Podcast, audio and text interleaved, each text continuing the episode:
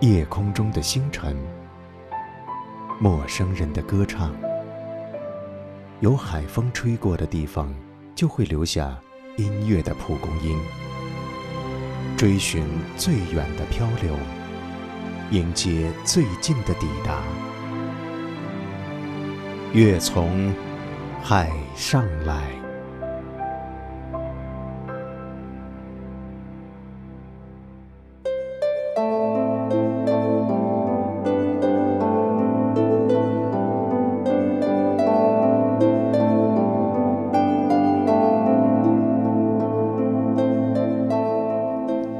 首《无尽地平线》选自班德瑞专辑《蓝色天际》，竖琴平稳的音阶，犹如滑翔在白云之上，追着那道永不消失的天际线。中琴的加入令竖琴声更有立体感，真实诠释着天空的浩荡。时厚时薄的白云，有承接的连绵而敦实的群山。有匍匐在山下的细细的沙滩，从而拥有了一望无际的深深的蓝色的海洋。不少乐迷听完这首曲子以后，都感叹道：“这是一首可以让我们拥有一份难忘的翱翔的心情和轻松氛围的乐曲。”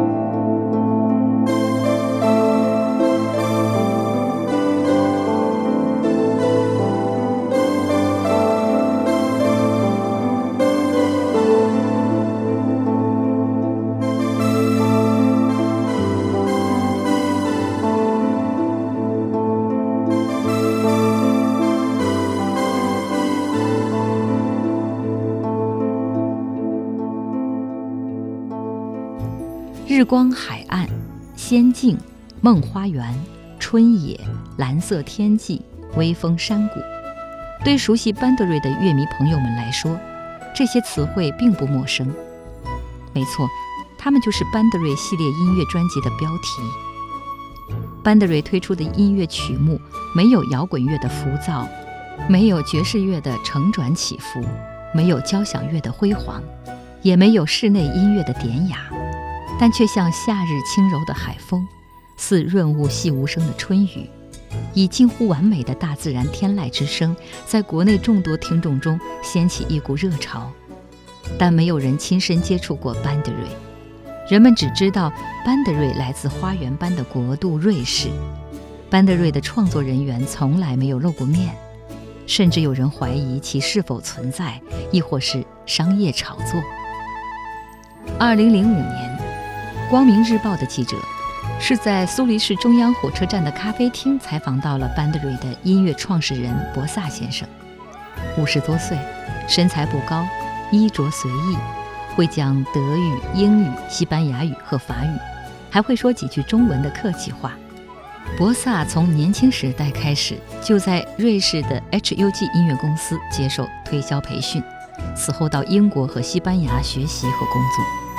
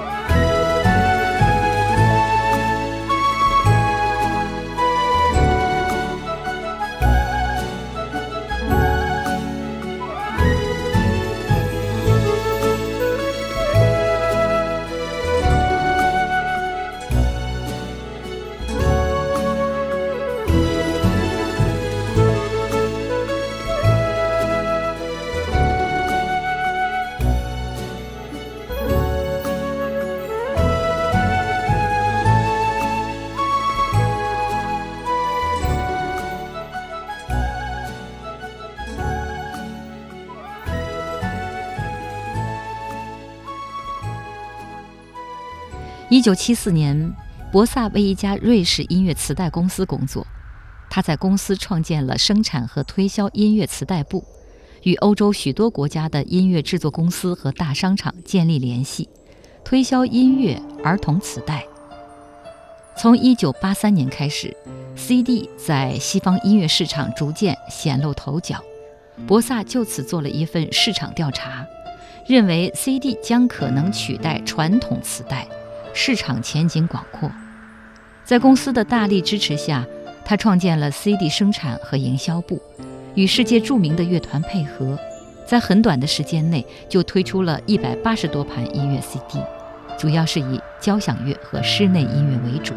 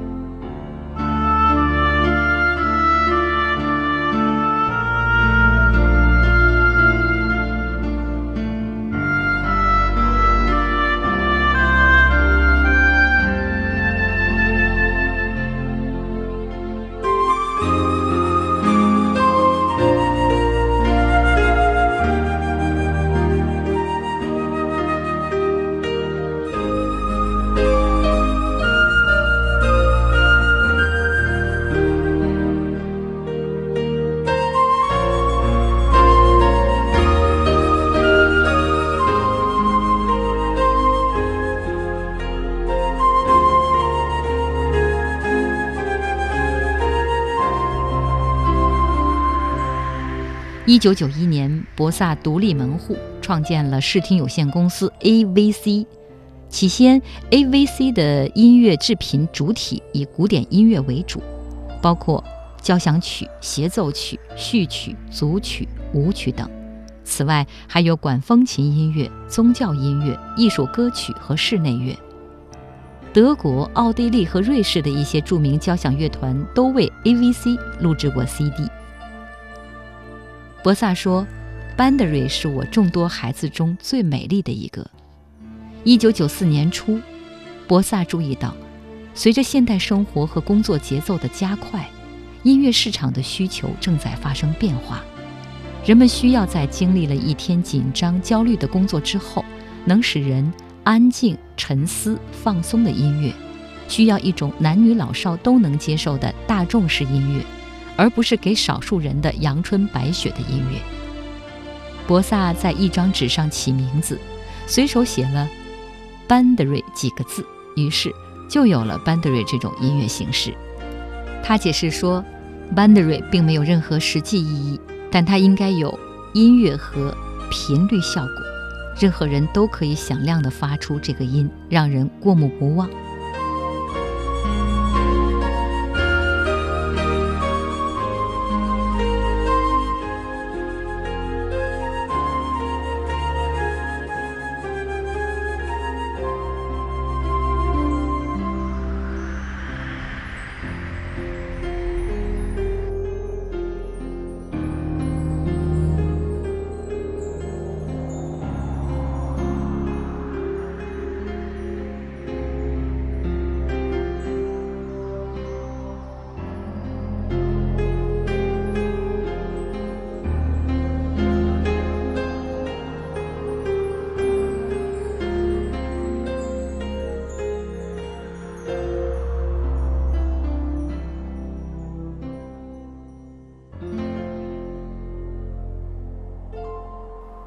一个没有任何实际意义的词汇能否立住脚，听起来似乎不可思议。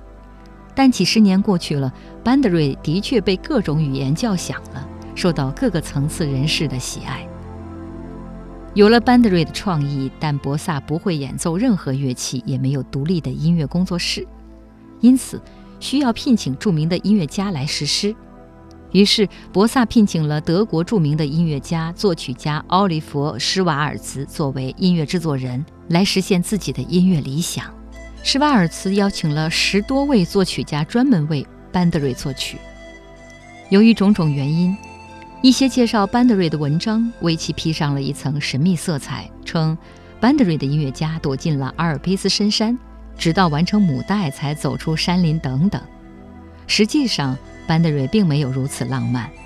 博萨告诉记者，他曾经想过创建一个班德瑞乐团，在录制音乐的同时可以到世界各地表演。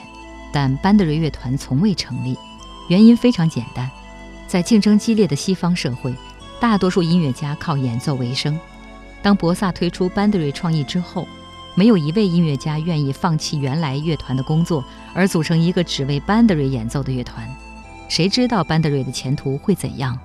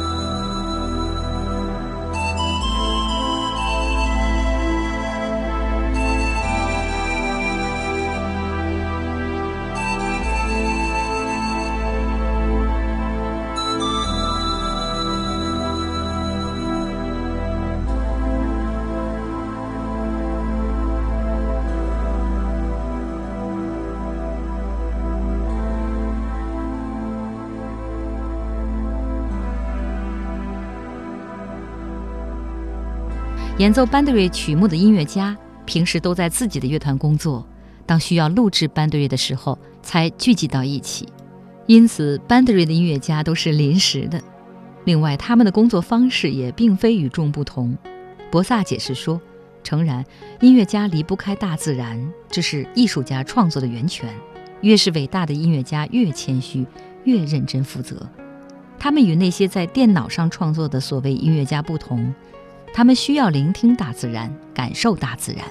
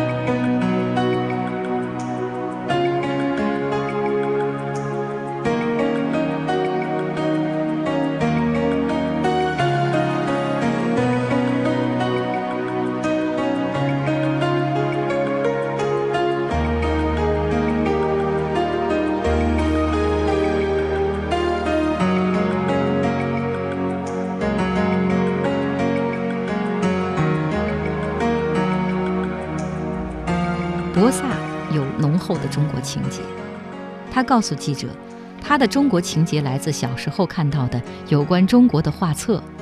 他看到一些头戴草帽的农民在稻田里劳作，萌生了想到中国亲眼看看的想法。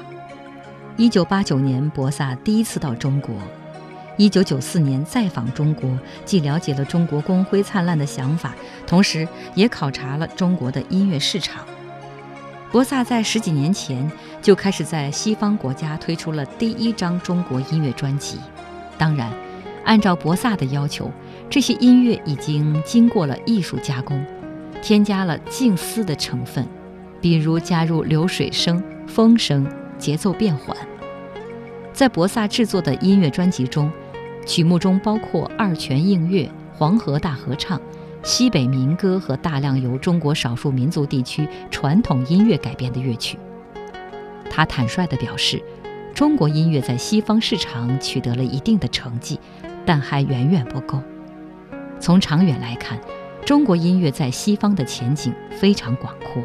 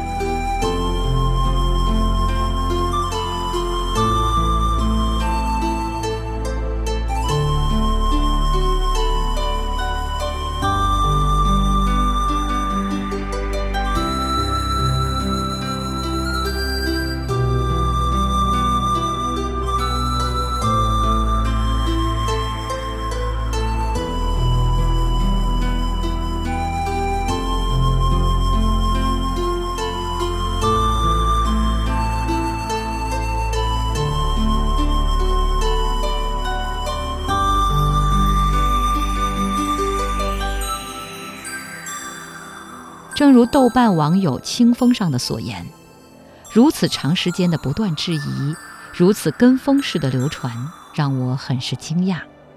从《仙境》到《旭日之秋》，可以说我是完完整整、认认真真的听完了班德瑞的所有曲子。对于我而言，班德瑞是 New Age 音乐的启蒙者，是班德瑞让我对 New Age 音乐一见钟情，并且一直持续着近乎不灭的热情。曾经很想为之写点东西，但每一张专辑，不，对于前十张专辑里的每一首曲子。都渗入到我的生活经历之中，是我少年成长的配乐，一段段心路历程的注脚。即使在现在，对其他很多很多做新世纪音乐的人有了更多了解，听到更多之时，每每无意中打开列表，班德瑞响起之时，便是一段段铭心的记忆。而音乐之外，听着真真假假的杂乱传闻，仍旧保持着惯常的平和。不是对班德瑞过于痴迷的盲目相信，也不是偏执的信念。无论如何，我都不会对真假失望，因为我们在乎的是音乐以及班德瑞给我们内心带来的宁静和平和。